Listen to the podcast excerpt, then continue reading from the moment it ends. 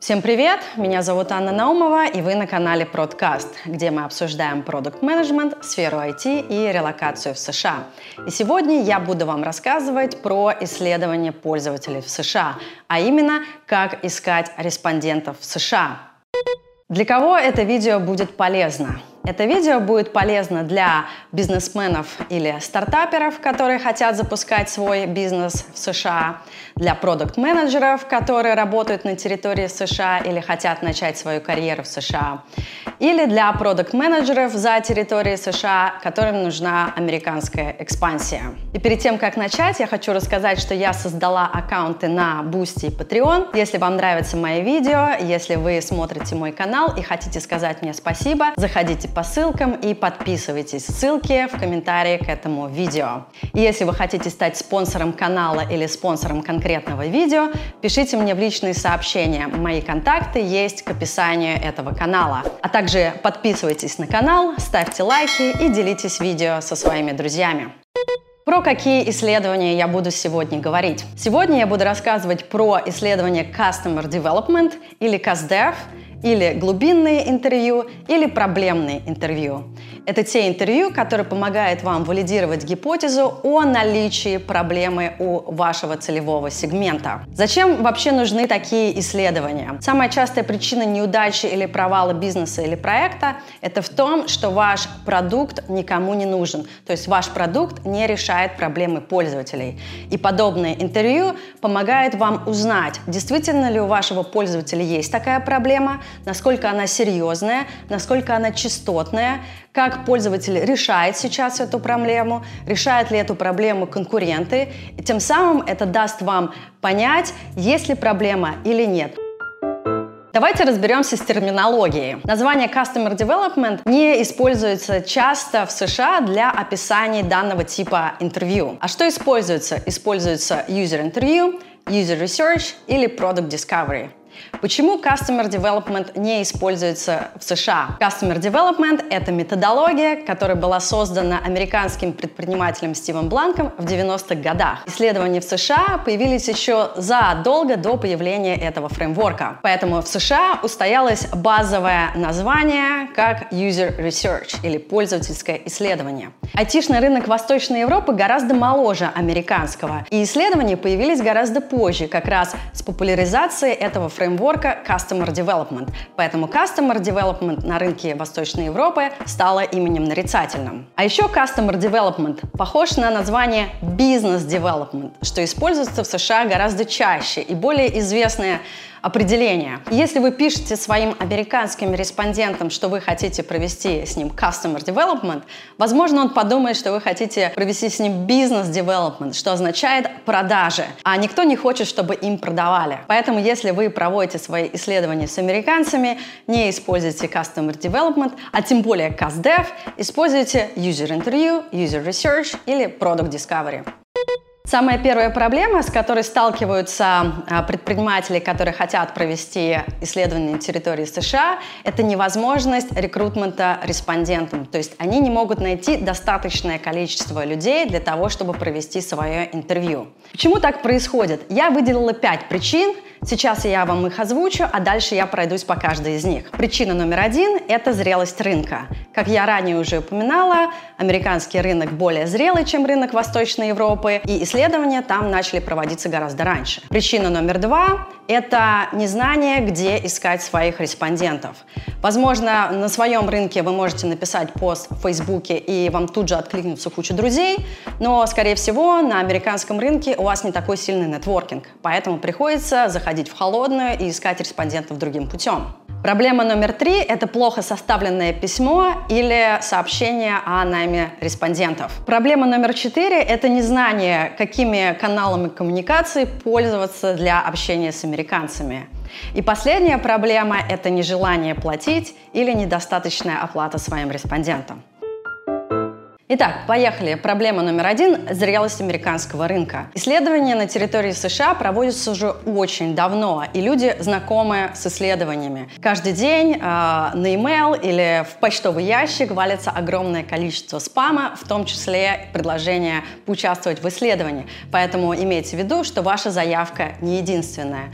А еще ушлые предприниматели уже научились продавать через подобные пользовательские исследования. Поэтому, чтобы респондент согласился и откликнулся на вашу заявку, ваше письмо должно быть интересным, привлекательным, оно должно нести какие-то бенефиты для самого респондента. То есть оно не должно сильно отличаться от хорошей коммерческой рекламы. Проблема номер два – это отсутствие нетворкинга в США и незнание, по каким каналам искать своих респондентов. Наверное, первое, что приходит в голову, когда вы планируете искать респондентов на территории США, это написать в Фейсбуке. Но имейте в виду, что Facebook США – это сеть для личного общения. Это такой аналог одноклассников. Да, если вам нужна массовая аудитория, вы можете написать пост в Facebook-группе, и, возможно, вы наберете например, родителей детей до одного года. Но если вам нужна бизнес-аудитория, Facebook — это не лучший канал для поиска такой аудитории. И еще имейте в виду, что молодежь плохо пользуется Фейсбуком, поэтому если вам нужна молодежь в США, то вам дорога в Инстаграм. Инстаграм очень популярен среди молодежи США. LinkedIn – отличный канал для поиска бизнес-аудитории, особенно офисных сотрудников. Но имейте в виду, что в LinkedIn приходит огромное количество спама. Я лично получаю по 10 писем в день. Поэтому если вам нужен top-level менеджмент, скорее всего, LinkedIn – это тоже не лучший способ добраться до них. Помимо того, что вы будете платить за сообщения, вы должны подписаться на а, отдельный пакет в LinkedIn, чтобы писать холодные письма. Помимо этого, ваше письмо может быть незамеченным. Поэтому если вам нужен топ top-level менеджмент, наверное, лучше обращаться в рекрутинговые агентства, специализирующие на таком виде респондентов. В США очень популярны Slack комьюнити, очень много Slack комьюнити по разным интересам. Я, например, состою в Slack комьюнити по продукт менеджменту Наверняка есть разные Slack комьюнити по другим э, интересам, поэтому тоже ищите, гуглите, ищите Slack комьюнити для вашей целевой аудитории. Если вам нужны синие воротнички, например, водители грузовиков, автослесари, то, вероятно, Craigslist будет вам полезным каналом для поиска ваших респондентов. Craigslist – это доска объявлений. Да, вы заплатите э, какую-то сумму за размещение этого объявления, но сумма не очень большая, порядком 5 долларов. Но имейте в виду, что на Craigslist очень много спама, поэтому обязательно делайте скрининг-анкету. Как делать скрининг-анкету, я расскажу чуть-чуть попозже. Также вы можете искать свою аудиторию на Reddit. Reddit тоже очень популярный в США, и там есть различные топики по интересам. Также вы можете искать в Twitter, Discord или любые другие каналы, которыми пользуется непосредственно ваша аудитория. Поэтому смотрите, составляйте user journey вашего пользователя и думайте, какими каналами коммуникации а, пользуется тот или иной респондент. Если у вас не получается найти респондентов на бесплатных каналах, вы потратили много времени, вы потратили много сил, у вас недостаточное количество респондентов, я рекомендую использовать платные платформы платформы для поиска респондентов. Я пробовала несколько платформ, но мне понравились две userinterviews.com и Respondents.io. Платформы для поиска респондентов действуют по одному принципу. Вы создаете профиль компании, прикрепляете свою банковскую карту, создаете объявление, Выбираете свою целевую аудиторию и создаете скрининг-анкету. На другом конце ваш потенциальный респондент также заполняет анкету, он проходит верификацию от платформы, и если платформа решает, что это объявление ему подходит, оно высылает ему email. Или же респондент идет на сайт, браузит и там выискивает ваше объявление.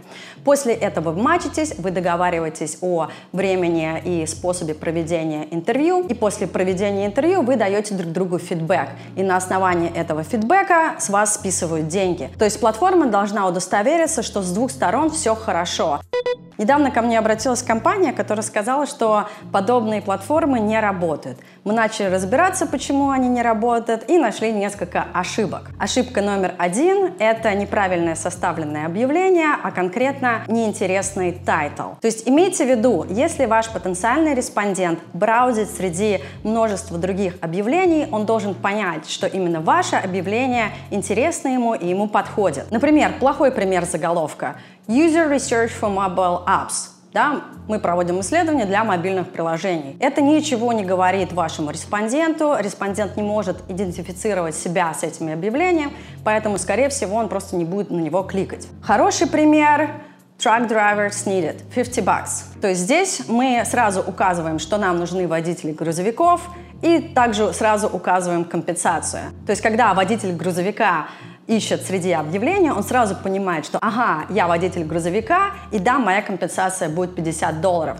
тогда это его больше заинтересует, и это больший шанс, что он кликнет на ваше объявление и отзовется на вашу рекламу. Также, когда мы пишем текст самого объявления, думайте о своей целевой аудитории. Если вам нужны водители грузовиков, пожалуйста, не пишите очень много технической информации, информации о вашей компании. Сделайте ваше объявление кратким, лаконичным и доступным для водителей грузовиков. Им не нужно знать, какие технологии вы используете в своем приложении. Ему вообще это не интересно интересно, да, он этого просто не понимает. Поэтому отталкивайтесь от своей аудитории и пишите тем языком, который им будет понятен. Ошибка номер два – это неправильная составленная скрининг-анкета. Зачем нужна скрининг-анкета? Скрининг-анкета нужна для того, чтобы отсечь нерелевантных вам респондентов, а также тех респондентов, которые просто хотят заработать на вас деньги. Вопросы в скрининг-анкете должны быть открытыми и не наталкивать людей на какой-то конкретный ответ. Они не должны говорить, кого вы конкретно ищете. Например, вы ищете владельцев продуктовых магазинов с количеством сотрудников от 10 до 50 человек. Плохой вопрос в скрининг-анкете будет звучать так.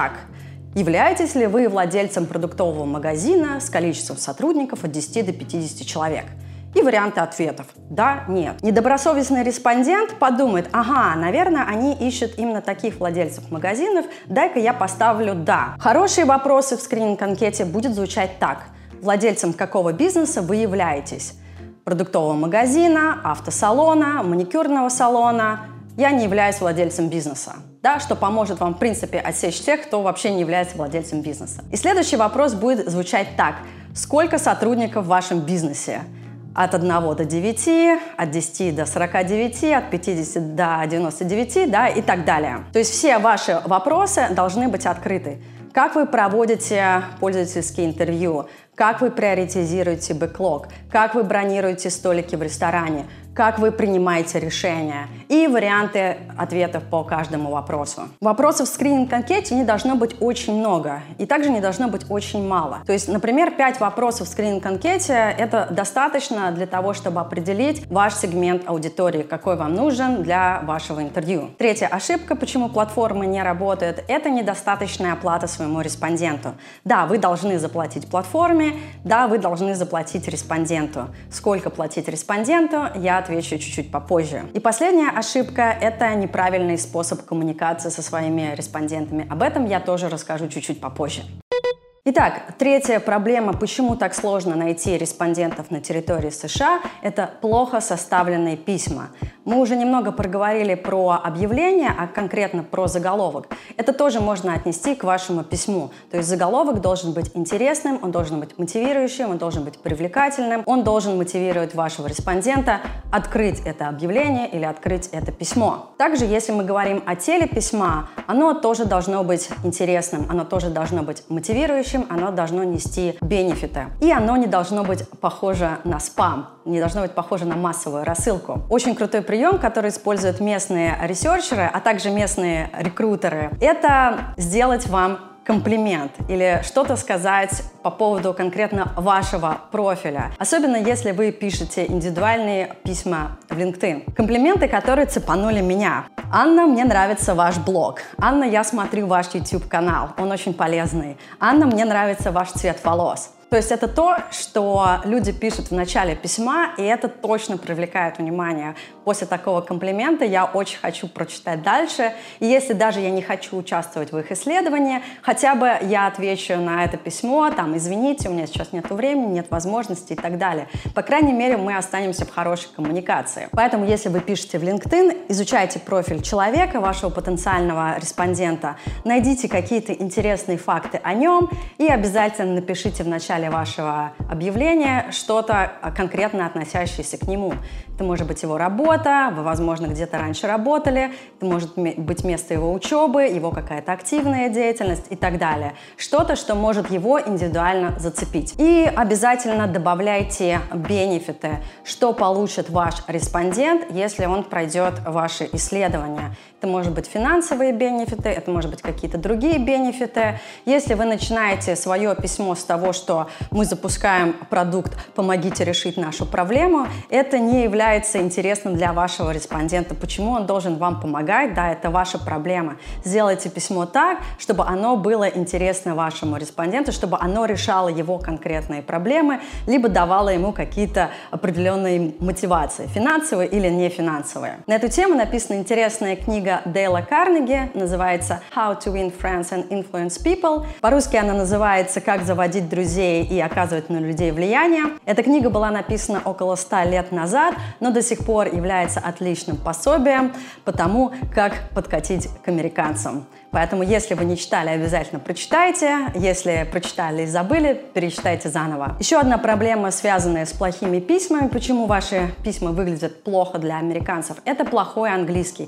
Поэтому перед тем, как рассылать ваши письма или публиковать ваши объявления, обязательно покажите носителю языка, чтобы он вычитал и поправил ваше письмо. То есть помимо каких-то стилистических ошибок, письмо может быть составлено не натурально, оно может выглядеть грубо, оно не содержит тех инструментов коммуникации, коммуникации, которыми пользуются американцы, например, small talks, а в начале письма можно дать комплимент, как я уже до этого рассказывала, ну, либо просто поговорить о каком-то празднике, не знаю, погоде, чем угодно, да, чтобы начать ваш разговор. И последнее — это имя, которое вы используете в вашем письме, имя, которым вы представляетесь или имя, которое вы указываете в финале вашего письма. Американцам э, имена и фамилии из Восточной Европы произносить и читать читать очень тяжело. Поэтому, если у вас есть возможность, адаптируйте свое имя под американский манер или вообще, в принципе, возьмите какое-то американское имя и, и американскую фамилию и представляйтесь американцем.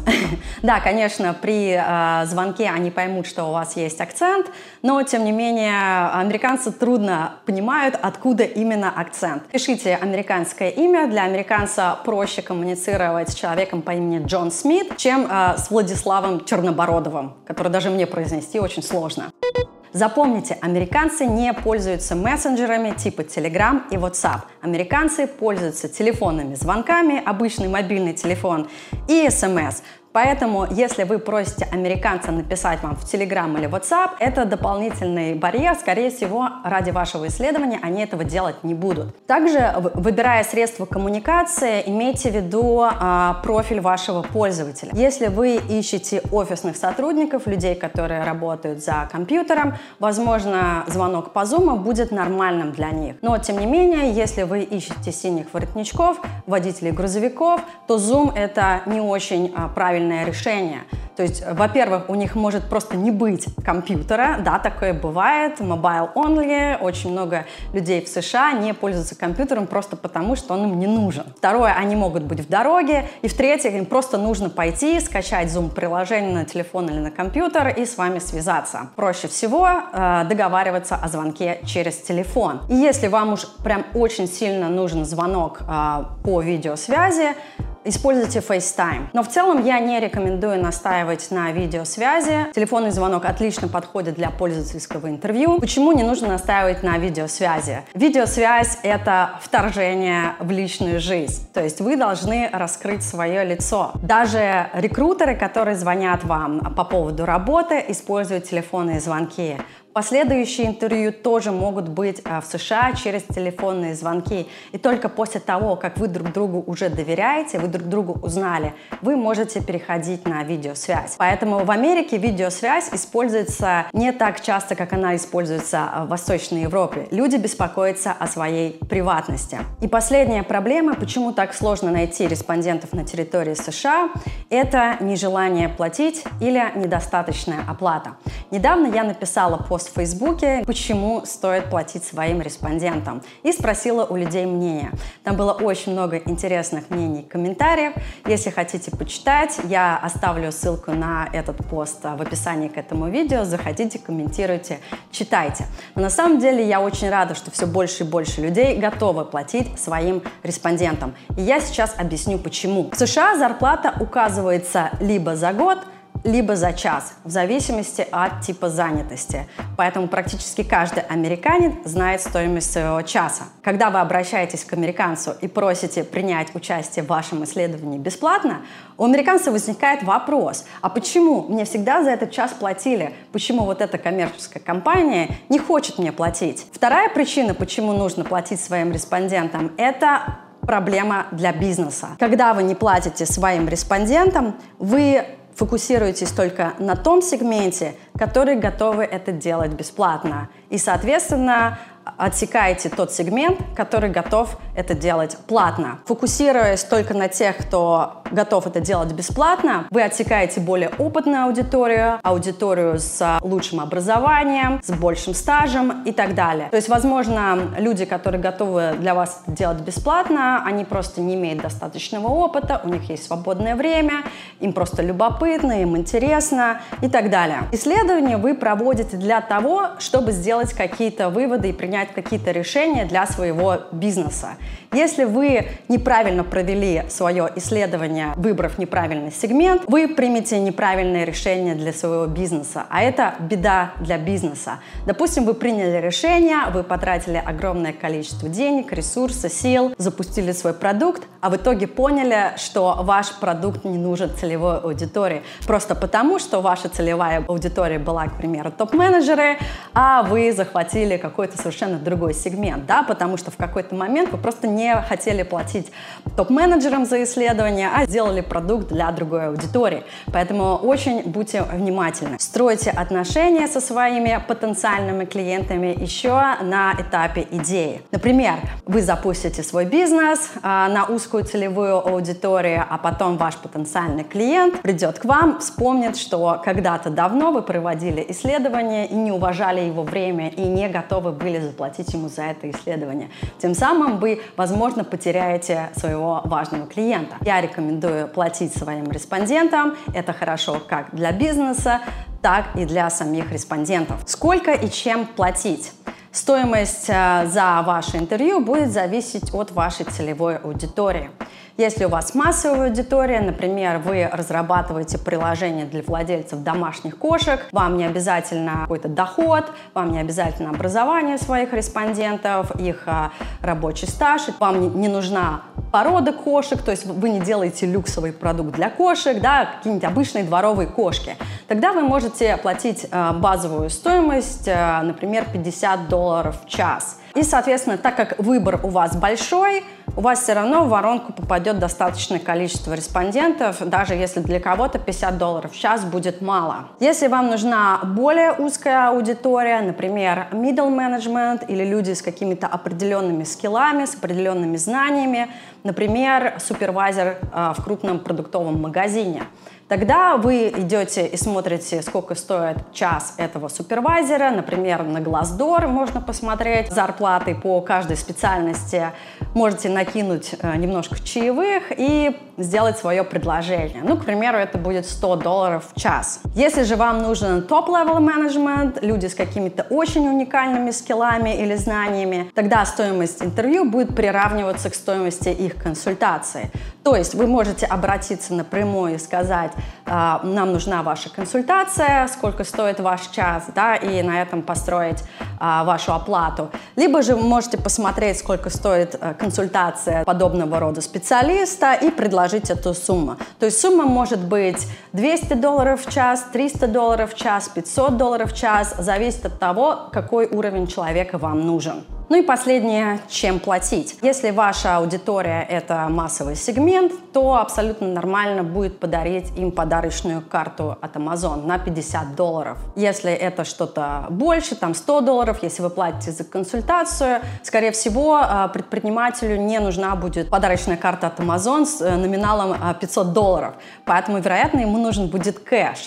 Здесь возникает вопрос, так как в США очень много финансового фрода, у вашего респондента может быть риск того, что вы ему не оплатите или отмените вашу транзакцию. Для того, чтобы оплачивать кэшом, наличным, банковским переводом, вам нужно установить доверительные отношения с вашим респондентом. Этим как раз занимаются платформы по поиску респондентов. Они являются так называемой прослойкой между компанией и респондентом, и респондент может быть уверен, что ему дойдет оплата. Ну, либо если вы будете обращаться в специализированные рекрутинговые агентства, они тоже будут являться посредником от вас до респондента и гарантировать вашему респонденту оплату.